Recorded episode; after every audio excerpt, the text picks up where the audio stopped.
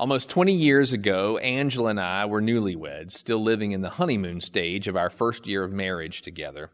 All was wonderful as I was serving my first congregation as a director of Christian education, and Angela was in her first year of teaching at a private school in Bennettsville, South Carolina.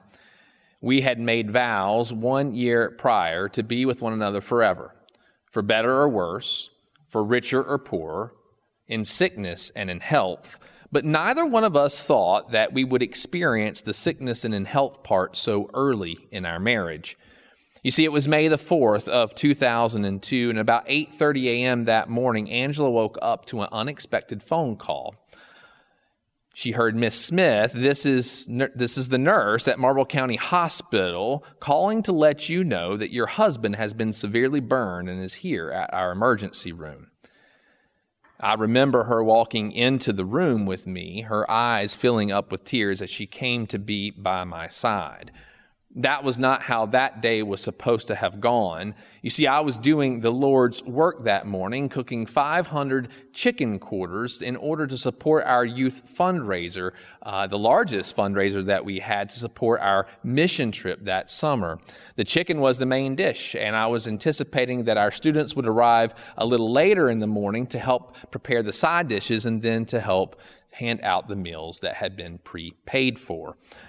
So, 4 volunteers and I had gotten up at about 5 a.m. that morning and begun working on this endeavor together. And as we did so, we were cooking on 4 large pig cookers, big grills, and they were fueled by propane gas.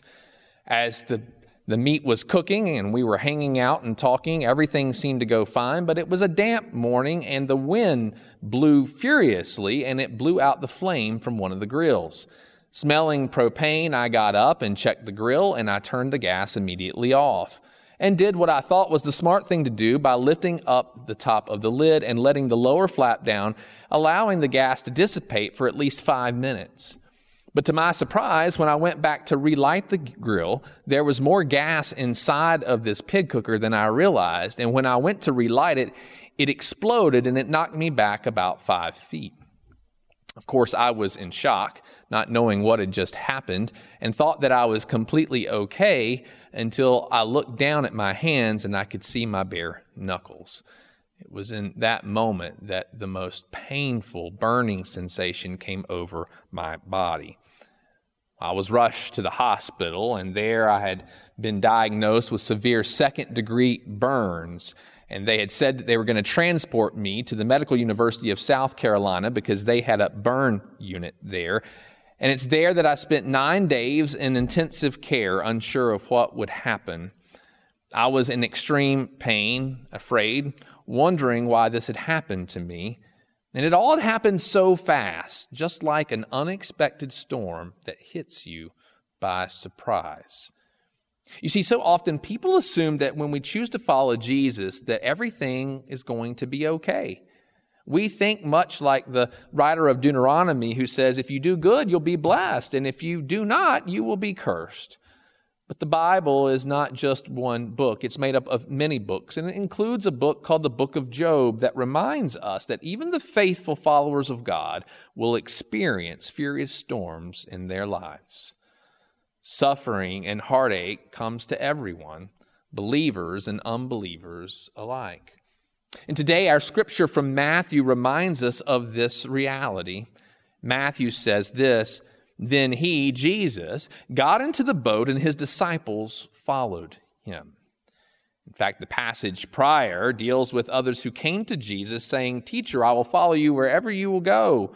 But Jesus responds in ways that demand the utmost allegiance to him, reminding them that the time to do so is now. Don't make excuses for why you can't follow me now. So as Jesus enters into the boat, so too his disciples follow him wherever he leads. But on this particular journey, they had no idea of what was about to happen next. Matthew tells us, suddenly a furious storm came up on the lake so that the waves swept over the boat, but Jesus was sleeping. Out of nowhere, a storm ravages the lake, and the safety net of solid ground is not an option for the disciples. Now, the Greek word here for furious is the word seismic. This was not just a storm. The earth quaked and the waters raged up upon them. Now, I'm sure at first they did what they could to navigate the boat to safety. After all, a number of them were actually fishermen and they were used to being on the water, but the storm raged on to the point that they feared for their very lives. So the disciples finally went and they woke him up yelling, "Lord, save us, we're going to drown." Literally, we are being destroyed. They were scared to death. Have you ever been in a situation like that before? Have you ever been caught in a storm? Have you felt the waves sweeping over the boat and crashing down upon you? Maybe out of nowhere, an illness or pain leads you to the doctor. You're thinking, it'll be a simple fix, and the test results come back and they confirm maybe the worst of things, like cancer. What do you do next? With great anticipation, you've waited for months to hold your precious baby girl and to see her face, but suddenly labor pains come upon way in advance and premature delivery takes place, putting your little baby in the neonatal intensive care unit hooked up to wires and to oxygen. What was supposed to have been a joyous occasion has now become your worst nightmare. You've been happily married for years and God's blessed you with children. However, recently you and your spouse have become estranged. Arguments form the only conversations that you ever have. Anger settles in. And finally, separation follows. You had vowed that your I do was forever, but now it seems to be in question. What do you do? You've been blessed with a great job and wonderful benefits, but you've just found out that your job is being cut due to budget constraints. You have a mortgage. You have a car loan. You pay for childcare and no means now of covering your bills. You're overwhelmed and worried that you won't be able to find employment to cover all of your family's needs. These are just a few of the storms that we can encounter in life. I find that we all know storms way too well. Some come raging upon us out of nowhere, while others are there on our radar. But when it finally arrives, it seems that the storm just sits and stalls over us. I find that all of us will experience the storms that life often brings.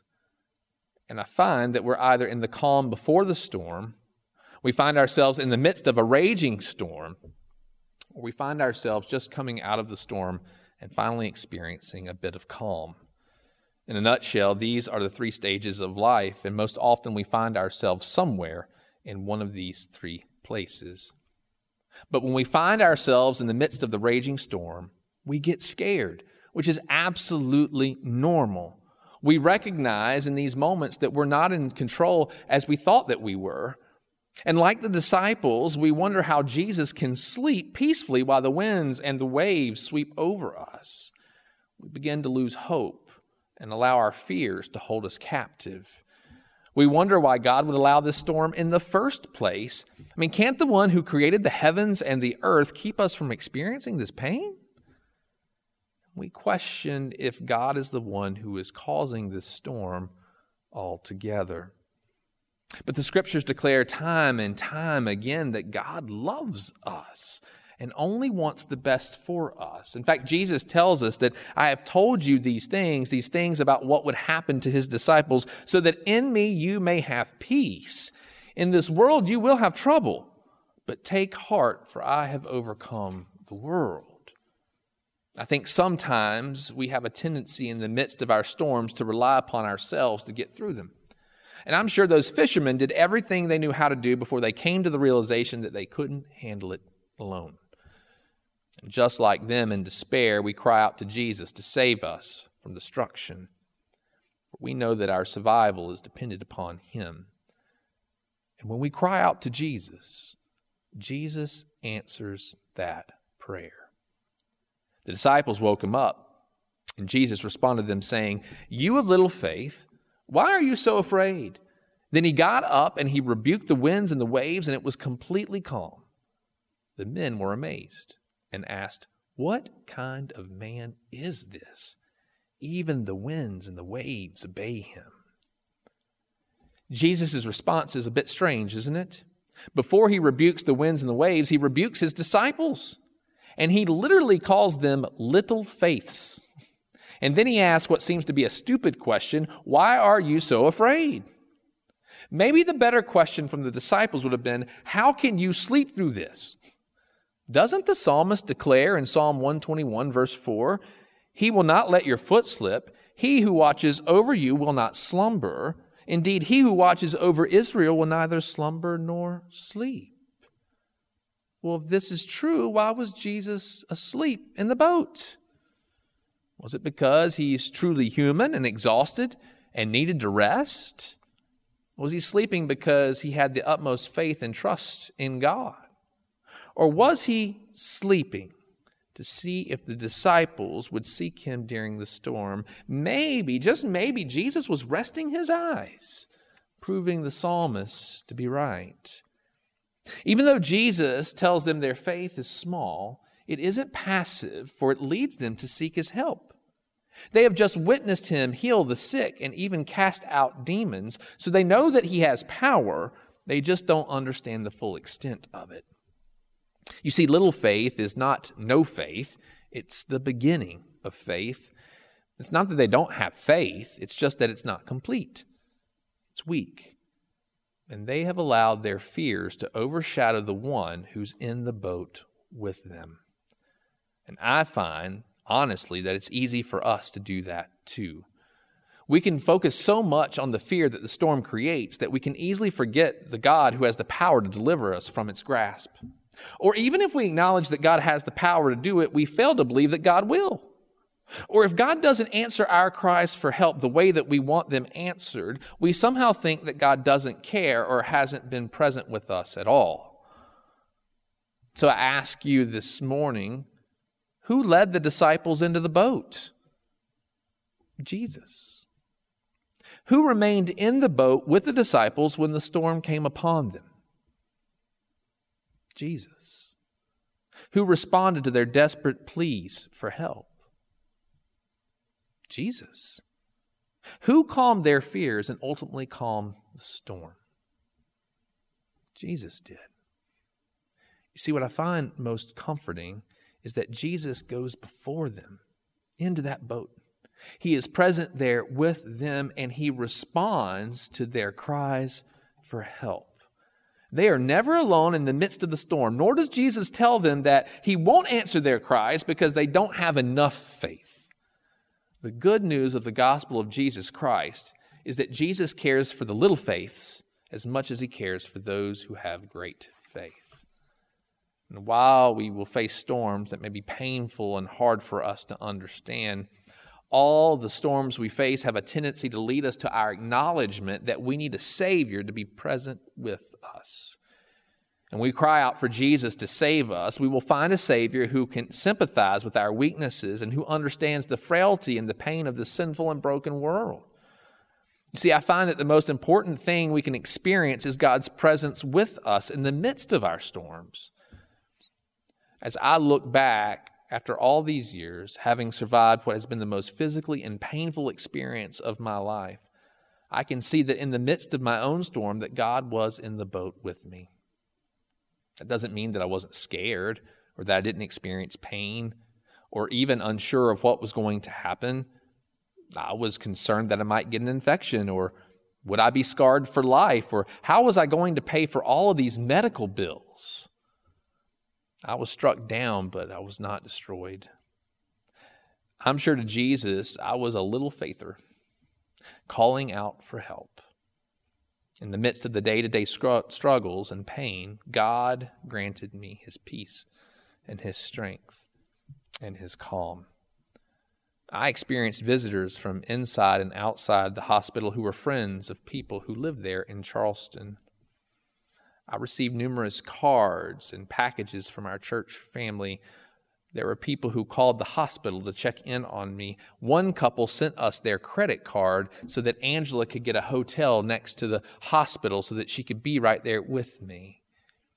And on a particular Sunday, my pastor drove 3 hours from Bennettsville to Charleston to meet with me and to serve me communion at my bedside as an extension of the communion received with the church family. And as I come to find out a bit later, my medical bills would be covered by our workers' compensation policy. You see, what I found out was that God was far bigger than the storm that I faced. My storm wasn't just 9 days in the hospital. It required some home health care and staying out of direct sunlight for over a year. But here's the thing. God was always with me, showing up in the many faces of others who checked in, who called, who showed up, and who cared for me and Angela all along the way. It reminds me of a song called Sometimes He Calms the Storm by singer Scott Crepane. And it reminds us of a very important truth with our passage of Scripture today. The chorus of the song goes like this. Sometimes He calms the storm with a whispered, peace be still. He can settle any sea, but it doesn't mean He will. Sometimes He holds us close and lets the winds and waves go by. Sometimes He calms the storm, and other times He calms His child. You see, sometimes Jesus will rebuke the winds and the waves and will completely calm the storm. And some storms will linger and rage longer than we want them to, but Jesus promises to hold us in the midst of it all. It doesn't matter if our faith is weak or if our faith is strong. Jesus answers our cries for help and reminds us that we followed Him into His boat and that He's never going to jump out even if that boat sinks. Instead, He makes His presence known to us, giving us His calm, the peace that surpasses all understanding as we trust in His power over any fear that might hold us captive.